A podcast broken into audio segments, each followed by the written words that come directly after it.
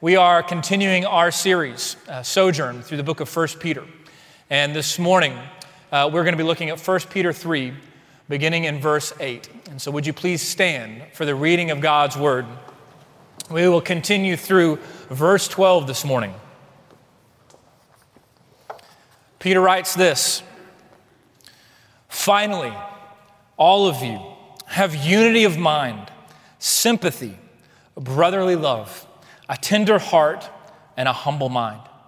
Do not repay evil for evil or reviling for reviling, but on the contrary, bless. For to this you were called, that you may obtain a blessing. For whoever desires to love life and see good days, let him keep his tongue from evil and his lips from speaking deceit. Let him turn away from evil and do good. Let him seek peace and pursue it. For, his eye, for the eyes of the Lord are on the righteous, and his ears are open to their prayer. But the face of the Lord is against those who do evil. This is the word of the Lord. Please be seated. And Father, would you be with us now?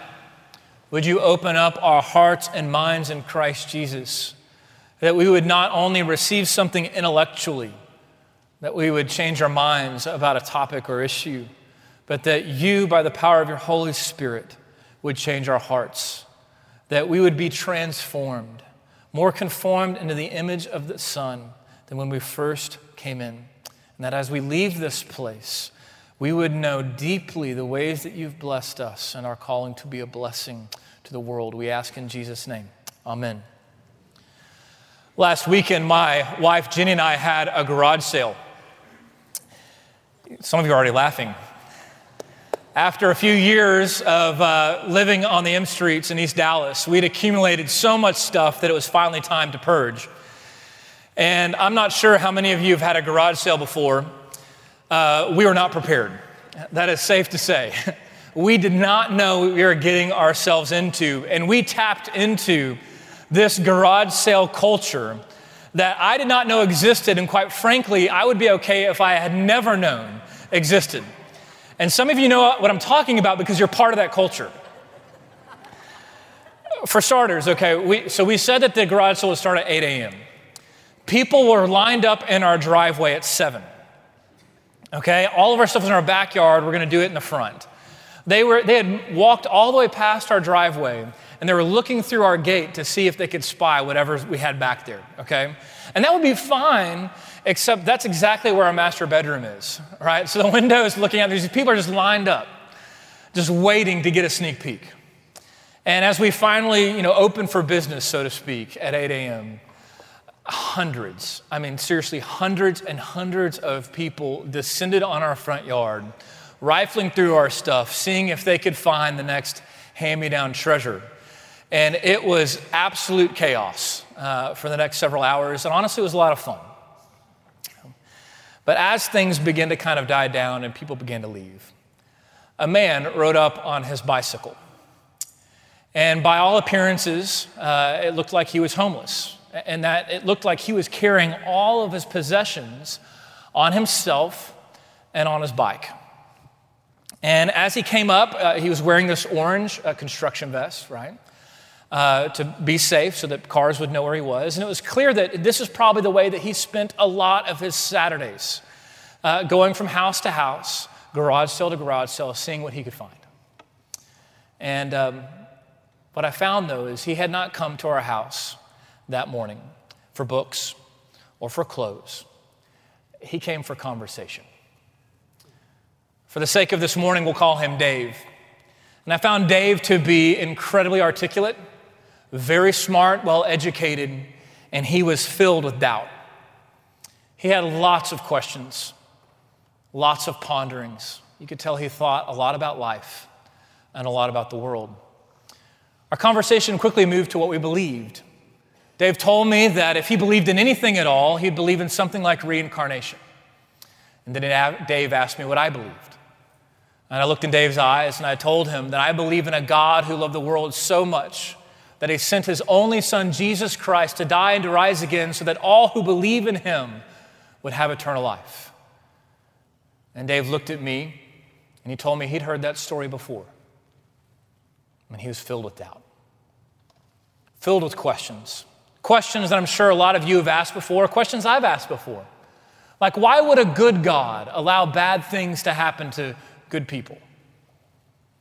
Or if you can't see God, then how can you tangibly know that He's actually there? But the question that had Dave most stuck surprised me.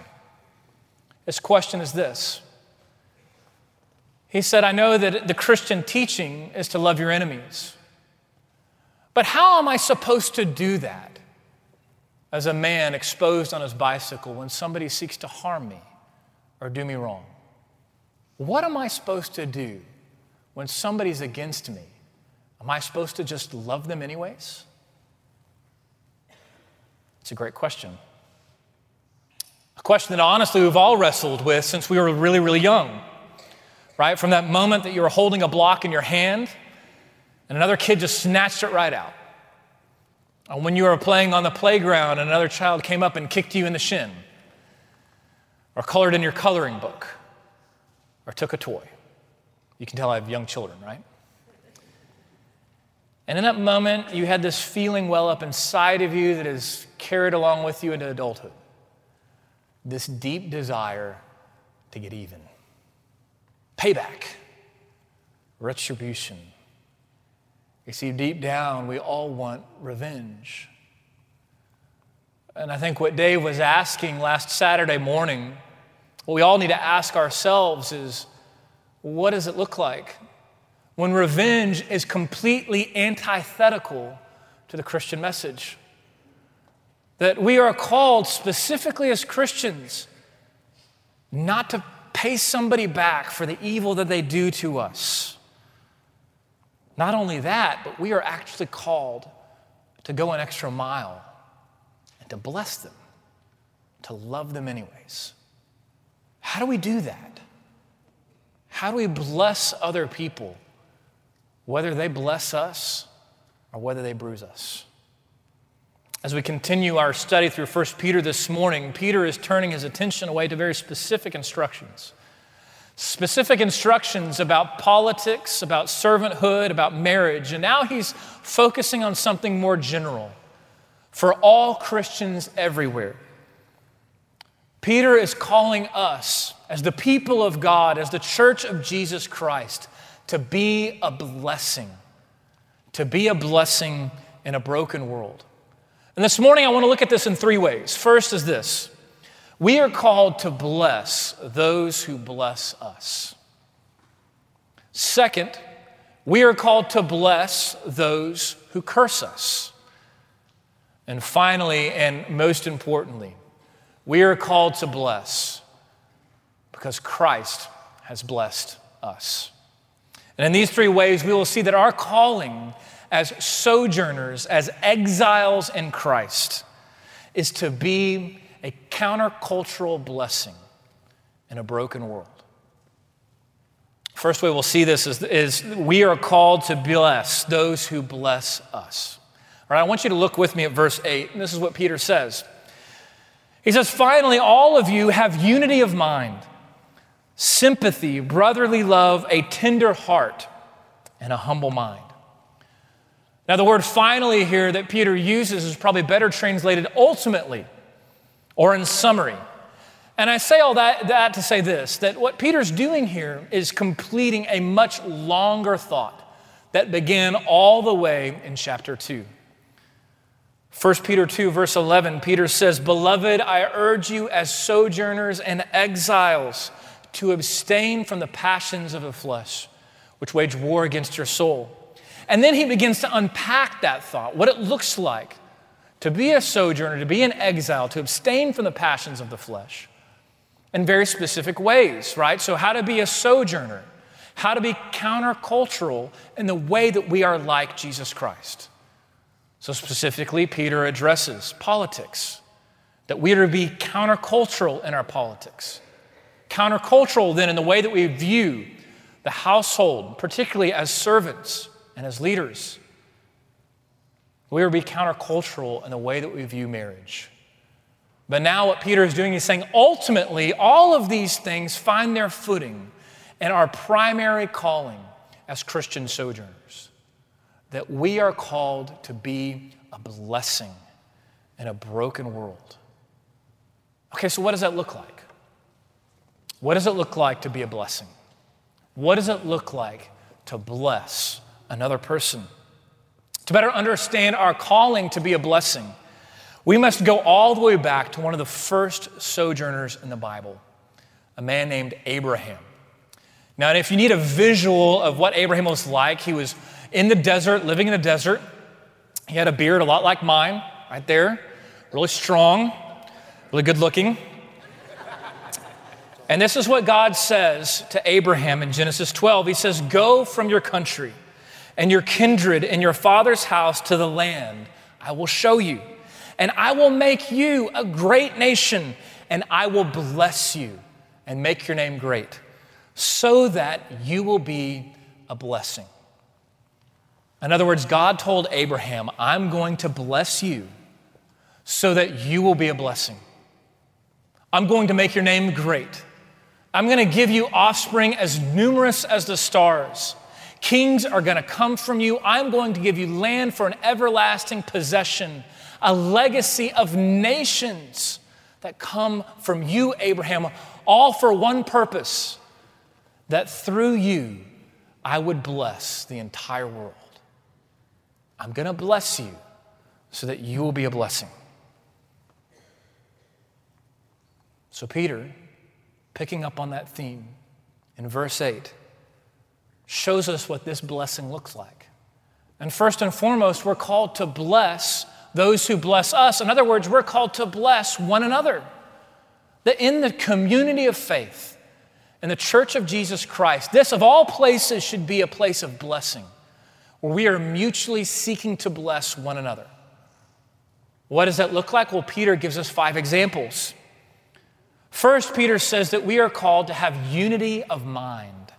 Look at verse 8 unity of mind, sympathy, brotherly love, a tender heart, and a humble mind. So he says, You are called to bless one another by having unity. Notice it's not uniformity. He's not saying you're supposed to be just like each other as a church. No, you're called to, even in your differences, not to be divided for the sake of your mutual union with Jesus Christ. But you're also called to be sympathetic to one another, to bless one another with your sympathy, with your understanding, with your compassion, that you would bear one another's burdens.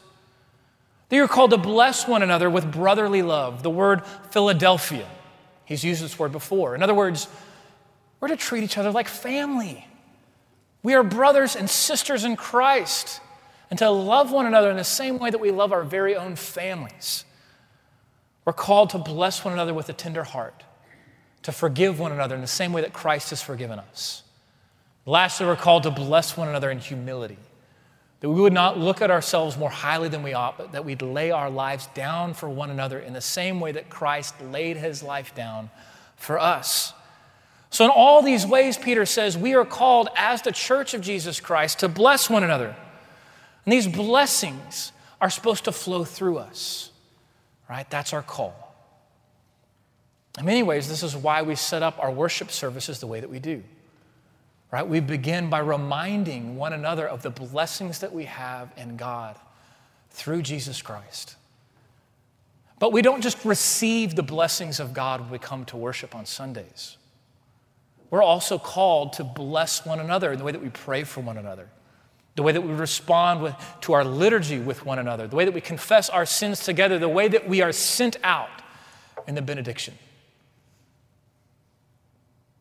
What that means for us practically is that you are here this morning and you are a part of Park Cities Presbyterian Church, not only to receive a blessing, you are here to be a blessing, to be a blessing to those around you. And the problem, if we're going to be honest this morning, is that pushes against our consumeristic sensibilities. You see, you and I, we live in a consumeristic culture, don't we? In many ways, you could say we live in a consumer city. And if any of you have ever taken our union class before, you've heard me talk about this. There are more shopping malls per capita in Dallas than any other city in America. more restaurants per capita than New York City. We don't have anything better to do in Dallas than to buy stuff, right? We live in a consumeristic culture. And we'd be fools if we didn't recognize that this infiltrates our churches as well. The church is not a place of consumption, it's not a commodity to consume spiritual goods and services. The church is a people who have been called, called to be blessed by Jesus Christ so that you could be a blessing. And if that wasn't hard enough, the call to be a blessing to those within the church, Peter does not stop there. He says, No, you are also called to be a blessing of those outside the church. In particular, you are called to bless those who curse you. So that's our second point this morning a calling to bless those who curse us. Look with me at verse 9. Peter says, Do not repay evil for evil or reviling for reviling, but on the contrary, bless. And this is a theme that's not unique to Peter. The Apostle Paul says it this way in Romans. He says, Bless those who persecute you, bless and do not curse them. And again in 1 Corinthians, Paul says, When reviled, we bless, when persecuted, we endure. And of course, all of this is rooted in Jesus' teaching in the Sermon on the Mount, where he said this He said in Matthew 5, You have heard it said, You shall love your neighbor and hate your enemy. But I say to you, love your enemies and pray for those who persecute you. Bless those who persecute you. Bless those who revile you. Love your enemies and pray for those who hate you. On the contrary, bless. This is a countercultural calling. And maybe I would say one of the most profound teachings of Christianity that everybody has heard of, but almost nobody thinks about what does this really look like? What does it look like to bless someone who curses you? What does it look like to love an enemy? For starters, who is our enemy? And how do we love them? A man named Daoud Nassar is a Arab Palestinian Christian. And he runs a small farm outside of Bethlehem. It's called the Tent of Nations. And every summer, Nassar leads a creative art camp uh, for children who are Christian, Jewish, and Muslim. And he teaches them to strive for peace in the region in the way that they befriend one another, hoping that in the generations to come, they would see peace. At the opening gate of their farm, there's a giant painted rock that says this We refuse to be enemies. And since 1991, the Nassar family has been persecuted, has been threatened with violence, the threat of their land being taken away from them, and his response to has been to consistently follow the command to love your enemies. So I wonder who are your enemies? Because I think sometimes we get stuck there. We get stuck there for a lot of different reasons. Perhaps some of us get stuck there because when you think of your enemy, perhaps you think of enemies of the state, like ISIS or Al Qaeda, or an enemy of somebody who robs you or actually harms you physically. And you think, well, what am I supposed to do? What should our government do? Is this saying that we should just love and not defend ourselves? Now, I think Peter and the Bible make it very clear there are always to seek justice. Peter says it this way in verse 13 and 14. He says, God has sent governors to punish those who do evil and to praise those who do good. Now, we, we worship a God of justice, but what I want you to see this morning is we do not worship a God of revenge. And there is a big difference between justice and revenge. Justice is selfless, it seeks the common good. It seeks to make wrongs right in the world. But revenge is selfish. It's all about personal gain. Its goal is to get even, to harm somebody else for the harm that's been done to you. God is not a God of revenge, He is a God of justice. And so, what does it mean then to love our enemies? Perhaps we need to make the word enemy a bit closer to home. Do you have enemies at work? People that rub you the wrong way? People that have taken a deal from you that you've worked on for months or perhaps even a year? Is there somebody in your life that's ripped you off, done something selfish? A friend who's suddenly betrayed you behind your back? A family member who's done you wrong? A stranger who questions your motive just because you're a Christian? What does it mean to love people like that? Well, again, I think Peter gives us context. He says, Do not repay evil with evil or reviling for reviling, but on the contrary, bless. In other words, don't seek to harm someone else because they do harm to you. Don't answer somebody's sin against you with sin against them. But what I want you to see this morning is what Peter is doing is more than just a command of don't. It's not enough that we would not repay evil with evil. No, Peter says go even further. Not just don't repay evil with evil, but repay evil with good. Repay evil with goodness and grace.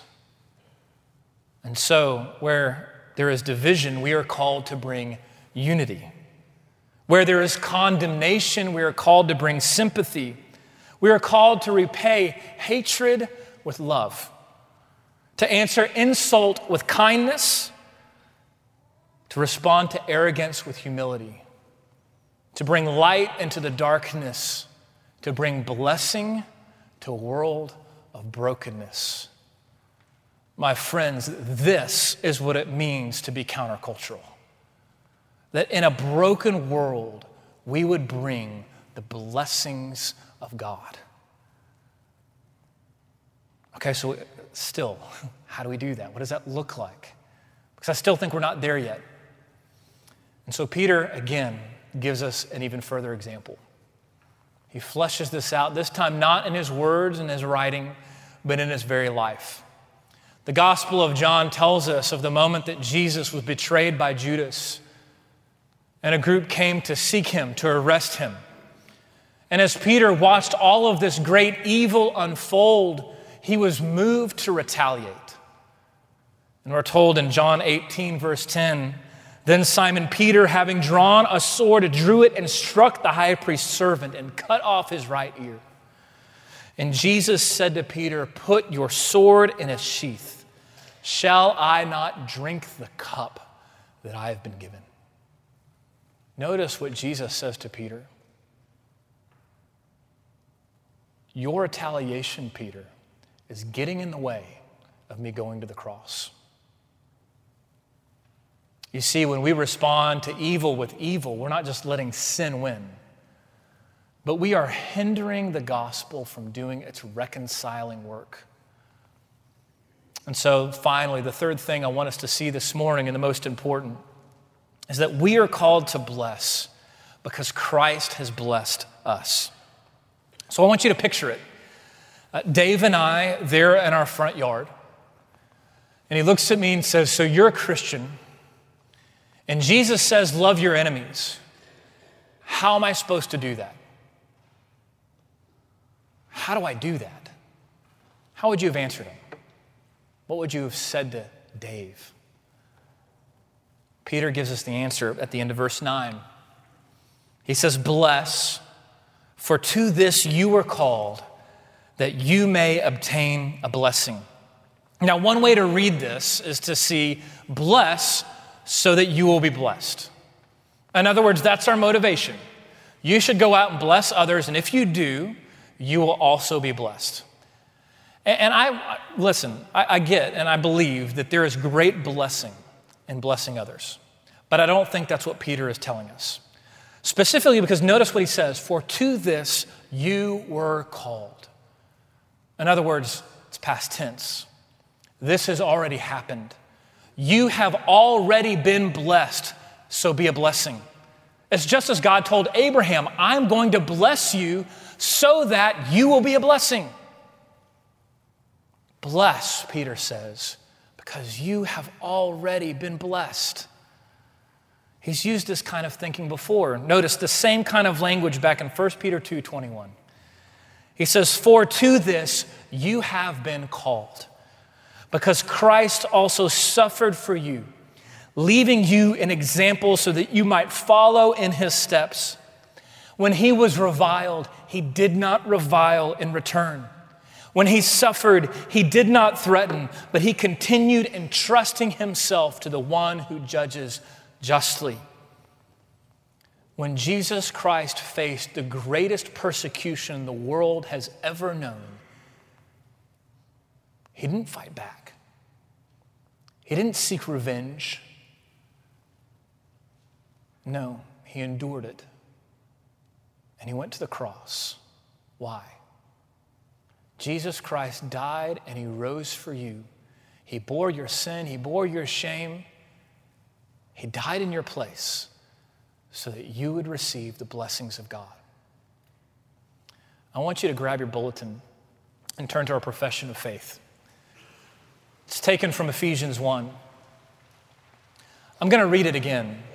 This time, I don't want you to read it yourself, I just want you to listen. And I encourage you to take this bulletin home this morning and use it this week during devotionals. Read it, listen, number the blessings that God has given you in Christ Jesus. I want you to hear them now. Ephesians 1, verse 3, Paul writes, Blessed be the God and Father of our Lord Jesus Christ, who has blessed us in Christ with every spiritual blessing in the heavenly places. Even as he chose us in him before the foundation of the world, that we would be holy and blameless before him. In love, he predestined us for adoption as sons through Jesus Christ, according to the purpose of his will, to the praise of his glorious grace, with which he has blessed us in the beloved. In him we have redemption through his blood, the forgiveness of our trespasses, according to the riches of his grace, which he lavished upon us in all wisdom and insight, making known to us the mystery of his will, according to his purpose, which he set forth in Christ as a plan for the fullness of time to unite all things in Him, things on heaven and things on earth. Friends, Jesus did all of this for you. He has immeasurably blessed you. And what is so unbelievable is that He did all of this not for a bunch of people who had been blessing Him, not for a bunch of people who loved Him we're a friend to him. Jesus Christ exceedingly blessed us while we were his enemies. Paul says in Romans 5 that while we were enemies, Christ died for us. We were the ones that reviled him. We were the ones that persecuted him. We were the ones that cursed him. But when we reviled Jesus, he did not revile us in return. And when we cursed Jesus, he did not curse us. Jesus Christ became a curse for us so that all those who believe in him would receive their immeasurable blessings of his glorious grace. And so, friends, fellow sojourners, fulfill your calling as one who's been exceedingly blessed in Jesus Christ. Bless. Bless one another. Bless those within the community. Don't just come to consume, but be a blessing to those around you within the church. But more than that, be a blessing to those outside the church and especially to those who seek to curse you. Why? Because Jesus Christ has blessed us exceedingly with the grace of the gospel so that we might bring the blessings of God to a broken world. Let's pray. Our Father, we thank you. We thank you that your Son Jesus did not revile when we reviled him. That he did not curse us when we cursed him, but he became a curse for us. And so, Father, we pray as we leave this morning that we would know the blessings that we have in Jesus Christ. And as we receive these blessings this morning, would we though then go? Would we bless one another? Would we bless those who don't know you?